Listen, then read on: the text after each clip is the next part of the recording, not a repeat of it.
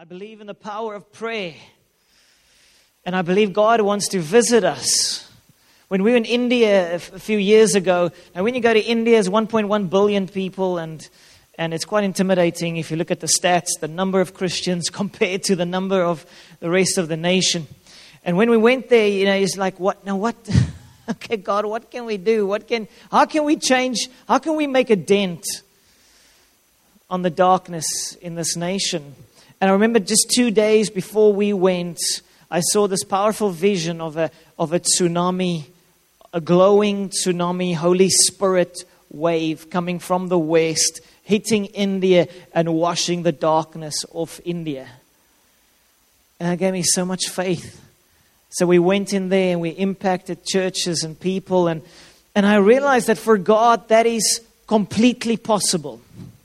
For God to do that, it is completely possible. But what so often happens to us, you know, we, we tend to look at the darkness. And the more you stare at the darkness and the issues and the problems and what's going wrong, and the next thing that Jacob Zuma did, then what's the result? Anybody? What's the result of staring at the darkness? You lose your faith. You get distracted or angry or whatever. But you, you actually don't have the capacity to change your environment because you've allowed the environment to define your, your, your mindset, your, your, your atmosphere. And so I, I, I realized we need to look at the greatness of our God. We need to continuously look at Him. Thinking of someone like Smith Wigglesworth that, that made an impact on On, in his in his time, the nineteen forties and, and earlier, made a big impact. And I, I read the article, one of the guys who wrote about his life, and he said the one day he came to Smith Smith's house, and he you know he had these the guy coming had the newspaper under his arm, and so he's coming to enter, and Smith opened the door and he said, "Take that off my property," the newspaper. Because Smith said, I'm not going to allow that nonsense to defile my levels of faith. So I'm not saying don't read the newspaper. I'm just saying don't read it more than you read your Bible. You know, it's, good, it's sometimes good to know what the devil is doing and what God is doing. So yes, read the newspaper every now and again. But I have found when I read the, I'm, I'm in good space uh, on, you know, good space, and I take the newspaper and I start reading page one. By the time I'm on the last page, I have no more faith. Because it influences you. The things we read, and it influences us. But God wants to come and actually turn cities and nations and communities around. But we need faith for that. And over the last while, I felt God saying there is a visitation. God is coming. God is coming, a next level coming. It's like this. It's like a, a Holy Spirit tsunami. Fresh water, beautiful, washing over a nation, over a city, over a community. But at this stage, we have some nice waves going as well. Holy Spirit waves, not a tsunami. But now you can fall into the trap of saying, I'm a surfer, I want to only ride the big one. I want to ride the big one. So you sit on the beach and you don't ride the little waves. But when the big one comes, you want to jump on your board and take it. Will you be able to? You probably fail. You probably won't work. And I think that sometimes people that pray for revival, it's like, one day Jesus is going to come. One day he's going to he's going to turn things around. But until that time, we lock ourselves in our rooms and we hide away and we pray. But we won't be ready when the when the true move of the Spirit, that the next level move of the Spirit comes. We need to get ready. We need to get our surfboards out. And we need to get onto the, the waves that are coming. Now we need to... This is for all the surfers in the house. I'm speaking your language. We need to get out on our boards and we need to train. We need to get equipped in the things of the Spirit so that when that's this absolutely sovereign move of God comes, you know, like a big, massive wave, like once in twenty years, there's all the all the, the weather patterns are perfectly right for this massive, massive set of waves to come through. I believe there's a massive set of waves coming through that will impact the nations of the earth. So look at this. If you look at the stats, two point three billion Christians on the face of the earth, according to the stats, out of seven billion. If I'm really generous, fifty percent of the two point three billion are real Christians. I think I'm very generous now. But let's say there's a one billion Christians on the face of the earth out of seven billion.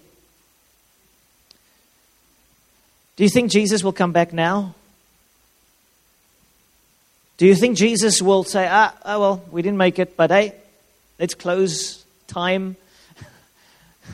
Let's finish it up. And, and and he would just let go of the other six billion? I don't think so.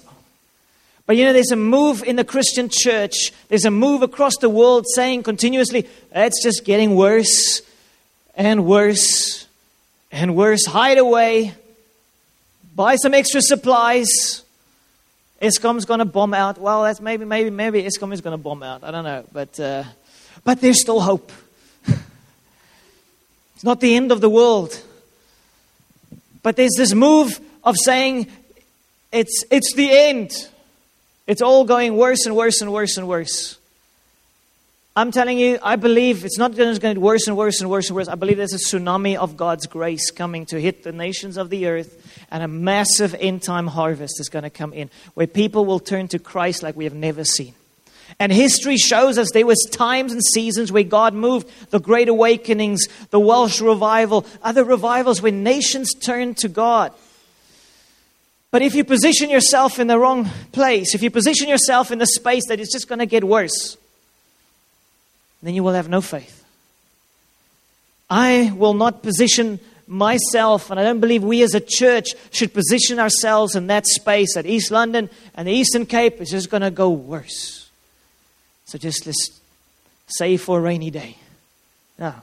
I believe God wants to impact the city. He wants to impact this community in the Eastern Cape, and He wants to get us ready. Get ready. Get ready, something's coming. So I'm going to speak to you about a, the Spirit-empowered church.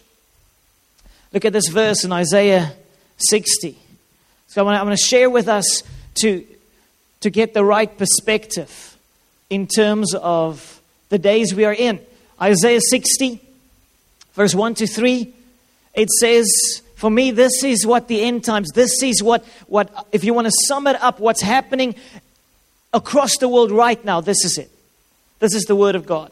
Arise, people of God, and shine, for your light has come. Jesus has come. At Calvary, we have won it. So arise because of that.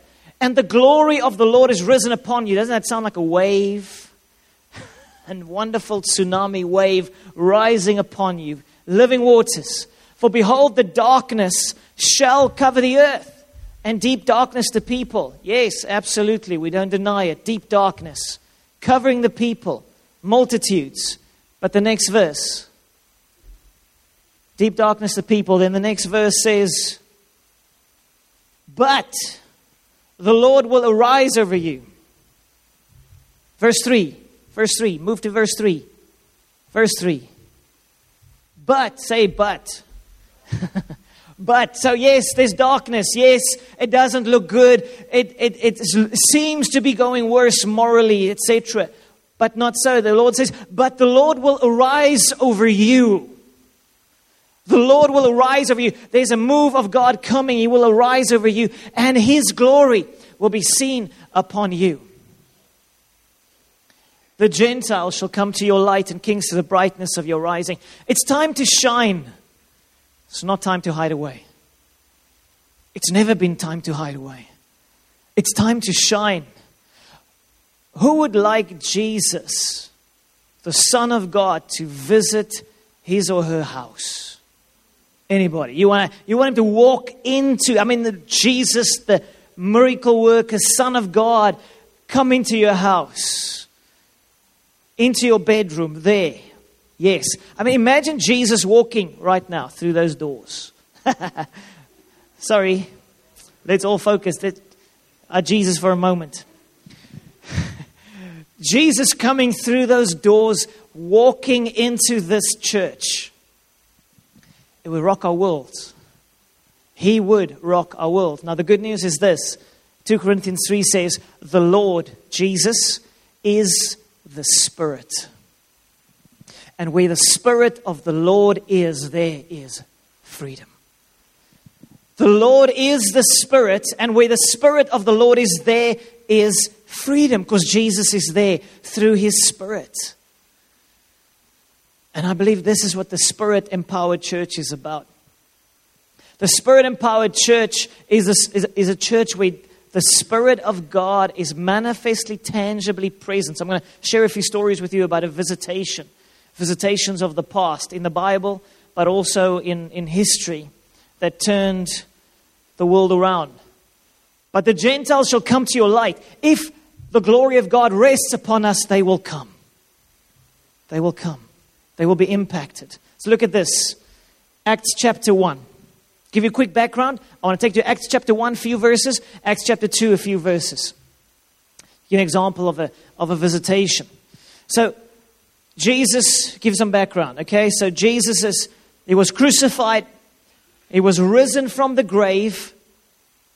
And the disciples were stoked. They were so excited. to. They thought it was all over. And then here's Jesus. He's back. And then Jesus started to speak to them, and he spoke to them in, in Acts chapter one, verse four to five. And this gives the context of everything the early church did. It was by the power of the Spirit. They'd say it by the power. Let's say it again. By the power of the Spirit. Everything the early church did was by the power of the Holy Spirit. Everything. And it starts off here in Acts chapter one, verse four to five. Being assembled together with them, he, that's Jesus, commanded them not to depart from Jerusalem, but to wait for the promise of the Father, which he said, you have heard from me. For John truly baptized with water, but you shall be baptized with the Holy Spirit not many days from now. You shall be baptized. You shall be immersed in the Spirit. It's like there's a, guys, Jesus saying, guys, there's a wave coming. And it's gonna, it's gonna, you're gonna, it's gonna immerse you of my a wave of the Spirit that is coming. And he and he told his disciples to go and wait in Jerusalem to receive this visitation that will change everything. Now in Acts chapter one, verse six to seven, fascinating two verses. It says, therefore, when they'd come together, they asked him, this Jesus, asked him, saying, Lord, will you at this time restore the kingdom to Israel? And he said to them, it is not for you to know times or seasons which the Father has put in his own authority. Now this for me is fascinating. Okay, so Jesus is saying, guys, there's a wave of the Spirit coming. They respond and they say, Jesus, so when are you going to restore the kingdom to Israel? When? Now, in a modern day context, it's like, okay, Jesus, when's the end times? Jesus, who's the Antichrist? Jesus... When that earthquake happened, was that God judging the nations? Jesus, when will these things happen? We want to know the kingdom. When is it going to be established on the earth? And so they were almost like a little bit distracted. And you see in the next verse, I'll read in a bit, but he said, no, focus. Now there's a fascinating move uh, across the world, and I'm read, I read a few articles this week. And uh, I think it's almost like a bit of a trap, a distraction, but can also lead to deception. A distraction that can lead to deception. The whole end times topic. Who is the Antichrist? Barack Obama, they say, is the Antichrist.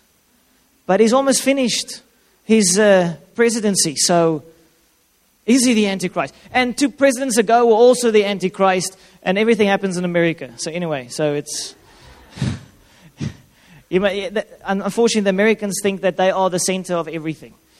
So all scripture points to their scenario, et cetera. But you can read some of the articles. It's fascinating. But it's interesting that the disciples were asking these questions, and so many Christians are asking these questions. God, what happened? And when? What is it? I mean, twenty twelve, we had an end times thing. It was the end of the world. twenty twelve was the end of the world, and it wasn't. But look at this, Matthew twenty-four, verse six. I don't know if I have it on screen. Yes, I have. Okay, it says, Jesus speaking about the end times. And you will hear of wars and rumors of wars. See that you are not troubled. That's a profound bit there. You will hear, you will see, you will hear of wars and rumors of wars. See that you are not troubled. For all these things must come to pass, but the end is not yet. There will be famines, pestilences, and earthquakes in various places. So Jesus is saying there will be pestilences, there will be earthquakes, there will lots of stuff will be happening. It's not necessarily the end. What do we normally do? There's an earthquake or a tsunami in Indonesia. Oh, God is judging them. Those sinners. Now, if we're honest, now if God had to start judging every nation that sinned, we'd all be dead.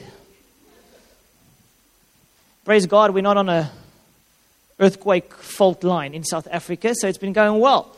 But again, everything happens in America, you know, so it's all judgment and things.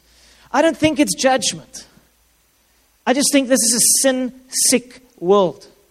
So there will be earthquakes, there will be famines, there will be wars, there will be people killing people. This is the scenario. Jesus said, see that you are not troubled.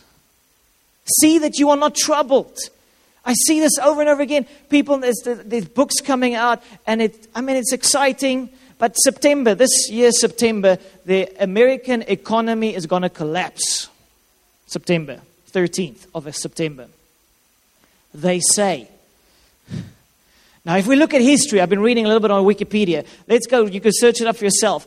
Uh, prophecies concerning the end of the world. Now, over the last forty years, there have been more than fifty people that said it's the end of the world. We're still here. The previous fifteen hundred years, there was an, more, more than two hundred people over the last two thousand years have said it's the end of the world. Jesus coming back now. And when we hit the nice round number, whoa, five hundred after Christ, they were stoked. Jesus is coming back. one thousand after Christ, absolutely this is it. Go read it for yourself. Then six hundred sixty-six years after Islam started, the Pope said, that's a sign. This is the time that Jesus is coming back. That's what, thirteen hundred after Christ or something like that. And the funny thing is, our dates are out. Jesus was probably born four B C. So five hundred, one thousand, fifteen hundred, two thousand, twenty twelve. twenty fifteen, the four blood moons. Yay, I don't know if you read about the four blood moons. Whenever people start looking at numerical things in the scriptures or specific dates or even prophecies and visions and whatever else about when something cataclysmic is going to happen, it, it doesn't happen. Is it just me that get, gets a bit worked out, up about it? Because it works Christians into a frenzy. And we start selling our things and we start freaking out. And then Jesus said, see that you're not troubled. Don't be troubled. Don't be troubled. Get to the main thing. You see, the end times things can be a distraction, but it can lead into a deception. Because what happens is, and I've, I've, I've counseled people over the last while that got involved in things and was all the end times things. There's only one hundred forty-four thousand going to heaven, and we, only we know actually what's going on. Everybody else is wrong, and they're like, and you fell for it. Hey, you know, it's like it's rubbish. You know. Get to the main deal. Get to the main thing. What is the main thing? Are we spirit empowered? Are we distracted? If the American economy collapses in September, I will apologize. Okay. But history's on my side. History's on my side. It's probably not going to happen. And I've been in the church long enough. Every year, people come with this is it. This is the end times. Oh, the Antichrist, it's him. Well, next president, oh, no, it's him. Lost it. I love what someone said. I don't. He said, I don't believe it's just going to get worse and worse. I think it's going to be better and better and better. And if if I'm wrong, I will be the happiest Christian ever eaten by the beast. I'm going to be the happiest Christian ever. When he comes, and he hasn't after two thousand years, he hasn't. Anyway, so this is just my, my personal opinion and my request for us as a church. Let's get focused on the main thing. Because the enemy wants to distract us. Life wants to distract us. Work us into a frenzy about nonsense. Let's get focused. Okay, but there's some wonderful, wonderful things. Acts one, verse eight. So Jesus says, guys, it's not for you to know when. Let it go. Then he says, but you will receive power when the Holy Spirit comes upon you. You will receive power when the Holy Spirit comes upon you. And you shall be witnesses to me. Spirit-empowered witnesses. Witnesses to me in Jerusalem, Judea, Samaria, to the ends of the earth. The very purpose of the Holy Spirit coming is to empower us to be witnesses. Spirit-empowered witnesses. That's the, that's the main thing. That's the main thing. So it's like Jesus saying, guys, stop being distracted. Stop looking in the wrong direction. Stop looking and being distracted with all these things. Let's get with the main thing. The purpose of the Holy Spirit is to is to love people. Um, I hope you don't mind. Nigel, I want to share your story from a men's camp, if that's okay. But Nigel is in, in, in our life group, and he shared it with us the other day. At the men's camp, the guys went out. They prayed. They had these treasure map thingies, and they prayed, and they asked the Holy Spirit to show them someone that's on God's heart. And the guys were freaked out well. It's a good place. Desperation gets you ready for the power of God. And so they went onto the streets, and Nigel, as I remember correctly, he had a few things. He saw in his mind's eye a picture of a bridge or a guy under the bridge or next to the bridge, and the guy was on his haunches. And was a black guy, but he had brown hair, which was interesting. Is that correct? Brown hair. Okay, just brown hair. Okay. And you also saw a, a, a brown vehicle to the side, and you also felt that the guy was depressed or hurting, depressed, and so forth. So anyway, so they went out. It was Jimmy and Nigel going out, and... Uh, And so went to the bridge, spoke to someone, went to next to the bridge, it wasn't there, they went off walking. When they came back, there was a guy on his haunches. It was a black guy, but with brown hair, peroxided hair. And uh, and later they found there was a car, the brown car, next to that as well. Spoke to the guy and said, we think this is you, you're the, you're the, you are treasure. And, and and are you depressed and broken? Are you, are, are you? And, and the guy admitted that, that that's him. And, and I think the guy said that he was raped on the streets. And uh, and they could point to him and tell him, look at this, what God showed us. He knows your name and he loves you. That is the very purpose of the Holy Spirit, to show people that he loves them. Jesus loves you. Now, if we look at the next, I'm going to take you to Acts chapter two, but the whole thing about the purpose. What is the purpose of the Holy Spirit? It's to empower us to be witnesses. To see people's lives turned around. I was reading a book recently uh, by the uh, author John Wimber. And he said, he's, the, he's, the, he's the, the founder of the Vineyard Church movement, about fifteen hundred churches today. Beginning nineteen eighties, there's a church in California. They had a visitation from God. There were about seven hundred or eight hundred people in the church. And that evening, there was a guy who was visiting speaker, Lonnie Frisbee. He came out of the hippie movement. He came to Christ during that time.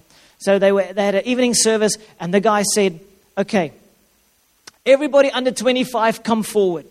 So every all the young people, everybody under twenty-five came forward. And then he said, Holy Spirit, come. A few other things as well, but he mainly said, Holy Spirit came. And the power of God came into the building and impacted people unbelievably, like something they've never experienced before.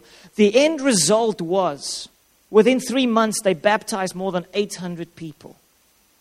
Within three months. Within three months, those young people went into the schools and wherever and led people to Christ. And John Wimber says, in his own swimming pool, they baptized something like eight hundred people.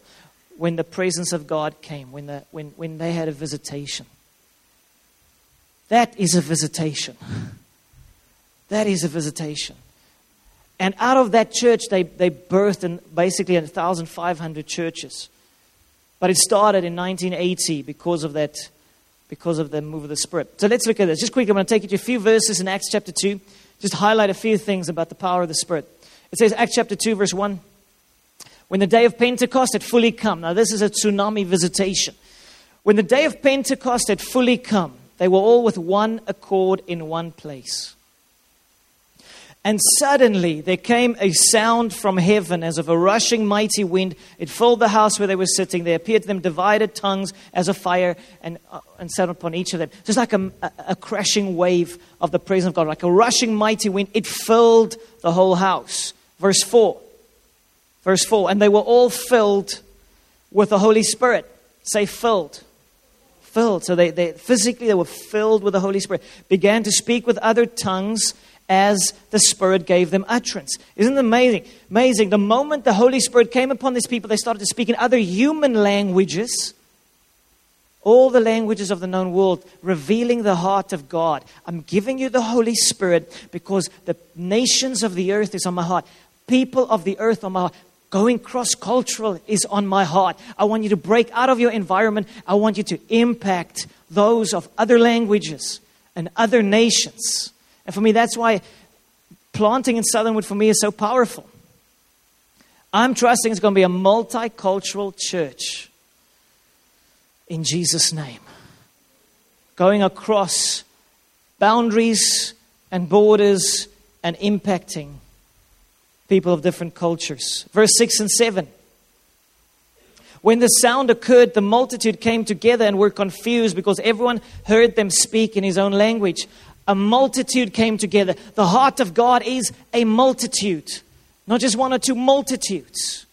And then beyond that, it says, and each one heard the message in their own language. So that was physically, literally, like different language. But I believe when the Holy Spirit works through you and me, we start speaking people's language. You start supernaturally speaking the message that people, it's like, I mean, I hear this often.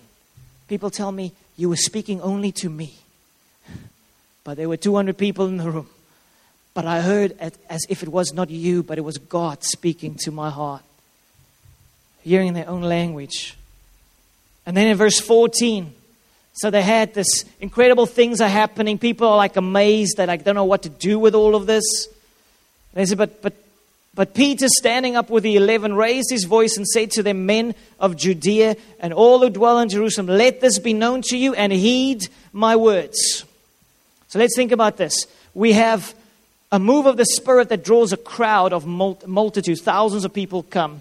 There's fire on their heads. Uh, they're speaking in other languages, so there are miracles happening. You would think, this is an epic service. Yeah, we had miracles, we had incredible things happening, high fives, boom, let's go home, it rocked. No. Then Peter got up and said, guys, he- listen to me. Heed my words. This is Jesus. So he got up and he Spirit-empowered preaching. He got up and he said, now listen to my words. Miracles are not enough. Signs and wonders are not enough. There needs to be a message. Jesus is doing this and he loves you. Acts two twenty-one, the outflow, the Old Testament prophecy, saying that I will pour out my Spirit on all flesh. All these things will be happening. And then verse twenty-one, and it shall come to pass that whoever calls on the name of the Lord shall be saved. Because I've, the, the end result, the, the ultimate goal of the pouring out of the Spirit is so that people will come to Christ. So that people realize He is the living God. He's true. He's real. He's alive. That it will impact their hearts and their lives. That is the main mission. How many, how many church movements, you read some church history, and you read about how most of them, all, all of them basically, started most of them, started like in the power of the Spirit. I mean, the Methodists, John Wesley, incredible wild things happen at the planting of the Methodist Church, for instance. Just one of the, but, but most church movements started in the power of the Spirit. But over time, over time we lose the fire. We lose the passion. And then you can have a different visitation. You can get a different visitation, like in Revelation chapter two. Jesus said to the Ephesian church, you've left your first love. You've left your first love. Repent. Or I will visit you. I will remove your lampstand. And your lampstand is the legitimacy to being a church. So you have buildings, you have people, but you have no spirit. You have no life necessarily. I remove your lampstand. And so for me, that's one of the keys. For us to be a spirit-empowered church, each one of us needs to have a passionate, intimate love for Jesus. Where are you at? How's your relationship with Jesus? How's it going? Do you get up in the mornings and you, oh yes, I'm so excited. I'm going to get my Bible out. I'm going to pray. I'm going to read about the one I love with all my heart. How's your love? How's your love levels? It's a good sign of what's happening on the inside. Where's the fire? Is there fire? Let me ask this question. Anyone ever been in love with any person? Human being. Human being love. Been in love with a person. Come on, if you have, raise your hand. Okay. What was the result of that human love on you? What was the result? Made you a little bit crazy. I know Christians sometimes look a little bit crazy as well. But it affected you. It's like you, you had a busy program before that moment. I'm thinking, I don't have time. Her Clinton, I don't have time for a woman in my life. I am busy. I am, I am a busy man. And then, Clinton, and then love happens. Love happens. Love grips you. And your knees go jelly. I promise you, you're going to make time. You're going to make time. Like, you've, I've got so much time. What are you doing tonight? I'm there. You're going to make time because something's drawing you, pulling you. I just, I just, I just want you to be married, brother. I release that over you in Jesus' name. Okay. Open season. I'm kidding. I'm kidding. My wife's gonna give me a. My wife's gonna give me a hiding. Stop it. Okay, but it might be the Holy Spirit. Might be the Holy Spirit speaking. I hope so. But the effect of being in love is that you make time. You can't help yourself. It's like, I want to be with this person. That's having a first love. And I think the danger is for any Christian, especially when we've been in it for a while, is that it, you stagnate. You lose that first love. And we must seek Him just for who He is, with all our hearts. We must love Him. How's your first love? I want to I want to give an opportunity this morning for us who've lost our first love to, to turn to the Lord. But before I do that, I want to I want to show, show you a video clip. There's a lady called Erin Campbell, who she was an atheist. A militant atheist that met with Jesus. Just beautiful story of how God impacted her, impacted her with street preacher and in another scenario as well. Okay, let's show it. It's seven I never minutes. Told my parents, so I kept it hidden, and I had a very um, a, a strong awareness of what shame was. Erin Campbell was only seven when she was molested for the first time. The abuse continued into her teens. Ashamed, she never told a soul. So what I longed for was the very thing that I never knew existed, and that was love. As a teenager, she was insecure and often bullied in school. To numb the pain, I, I discovered early on alcohol. Alcohol gave me a sense of belonging, and it gave me a, it dropped all inhibitions and gave me a, a sense of purpose, I guess, in the, in the, in a crowd. I could be the person I always wanted to be, and I couldn't be when I'm sober. Even with her newfound popularity, she didn't feel loved. I became promiscuous. You add alcohol and drugs. Then I became fun, but I also became an easy target for men and, and a seducer of men. As much as she yearned for love, she was convinced she would never find it from God. Her father was an atheist who taught her faith in God was foolish. Her mother, a Mormon, had been shunned by members of her church years before. I equated God with that treatment. And I was thinking, if God would reject someone like that, if God lived and he existed, I would reject him. In college, Erin majored in philosophy, which fueled her hatred of God. She used her newfound knowledge to confront people of faith.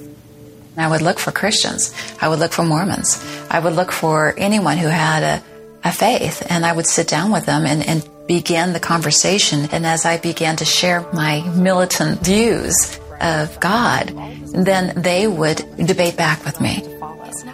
I knew exactly what to say to get them to lose the argument and get up and walk away. And so that became sport for me. Erin's friends saw her as confident, fun, and overall happy. But in reality, she'd become an alcoholic and was spiraling into depression. I remember sitting at a party once, and somebody said, let's go around the room and talk about the best feature, your best feature. I couldn't think of a single thing that I liked about myself. Nothing. Nothing. After graduating, Erin went into marketing. One of her business trips took her to Bourbon Street, New Orleans. There, she tried to draw a street preacher into a debate, but he wouldn't bite. I began to debate everything and counter everything that he said. And he turned to me and he looked at me, and there was a crowd around us. And he looked at me and he said, darling, he said, you don't have to do that. I saw love for the very first time. Usually people debate back. I had never heard this before. I thought you had to be good to go to heaven. And I blew that a long time ago. He says, you're just looking for your long-lost love, that's all. And his name is Jesus. Erin couldn't stop thinking about what the preacher said. Then six months later, she was drunk in a bar when she saw a poster advertising a Billy Graham crusade. And I remember just looking at that banner, and I, I told the bartender, I said, I feel like I should go to that. Isn't that weird? And she looked at me, and she looked at how much I had to drink, and she looked at me again, and she says, well, maybe you should. The next day, Erin made her way to the stadium. I sat down, and Billy Graham came out, and he gave the same exact message that I had heard six months before. That God is love, and that he loves us for who we are. That sounded so simple and so wonderful. I felt immediately that love wrap around me, the same love that I experienced six months before on Bourbon Street. And Billy said, you just come, come forward. God will receive you just as you are. There's a little voice inside that says you ought to come. That's the voice of the Holy Spirit. You come. There were sixty thousand people there, and thousands of people were filing forward and going down to the stadium floor. And fear immediately entered my heart. I knew that there had to be some kind of a scam around this. Erin ran out of the stadium, but as she left, she heard Reverend Graham pray. It was the Lord's Prayer. And now even an atheist has heard those words before. That was the only thing that was familiar to me. And I remember stopping and listening to those words. And as he says, on earth as it is in heaven, my knees started to buckle, and I knew I was going down. I had no strength at all in my body. And I grabbed a hold of that chain link fence just to soften the fall, and everything from within me began to overflow. All the shame, all the pain. I gave him all of my sin. I gave him all my decisions. I gave him who I was. And I stood to my feet that day. And I remember wiping my face and looking around. And I was a believer. Everything changed from that day forward. Erin started learning the truth about Christ. She found a church and, with help, overcame her addiction to alcohol. Today, she is happily married to Matt. And by the way, Erin says she has more reasons to celebrate. My mother and my father both accepted Jesus Christ as our Lord and Savior, and we were all baptized together. My sister, who was a militant atheist as well, has since come to know the Lord, and now my brother knows the Lord. As a Bible teacher, conference speaker, and national radio host, Erin is confident in the love that God has for her. I met Jesus Christ as my deliverer. He saw me right where I was. And He will see you exactly where you are. God is not mad. And there's nothing that you can do to earn that love, because that love is already there. Isn't that beautiful?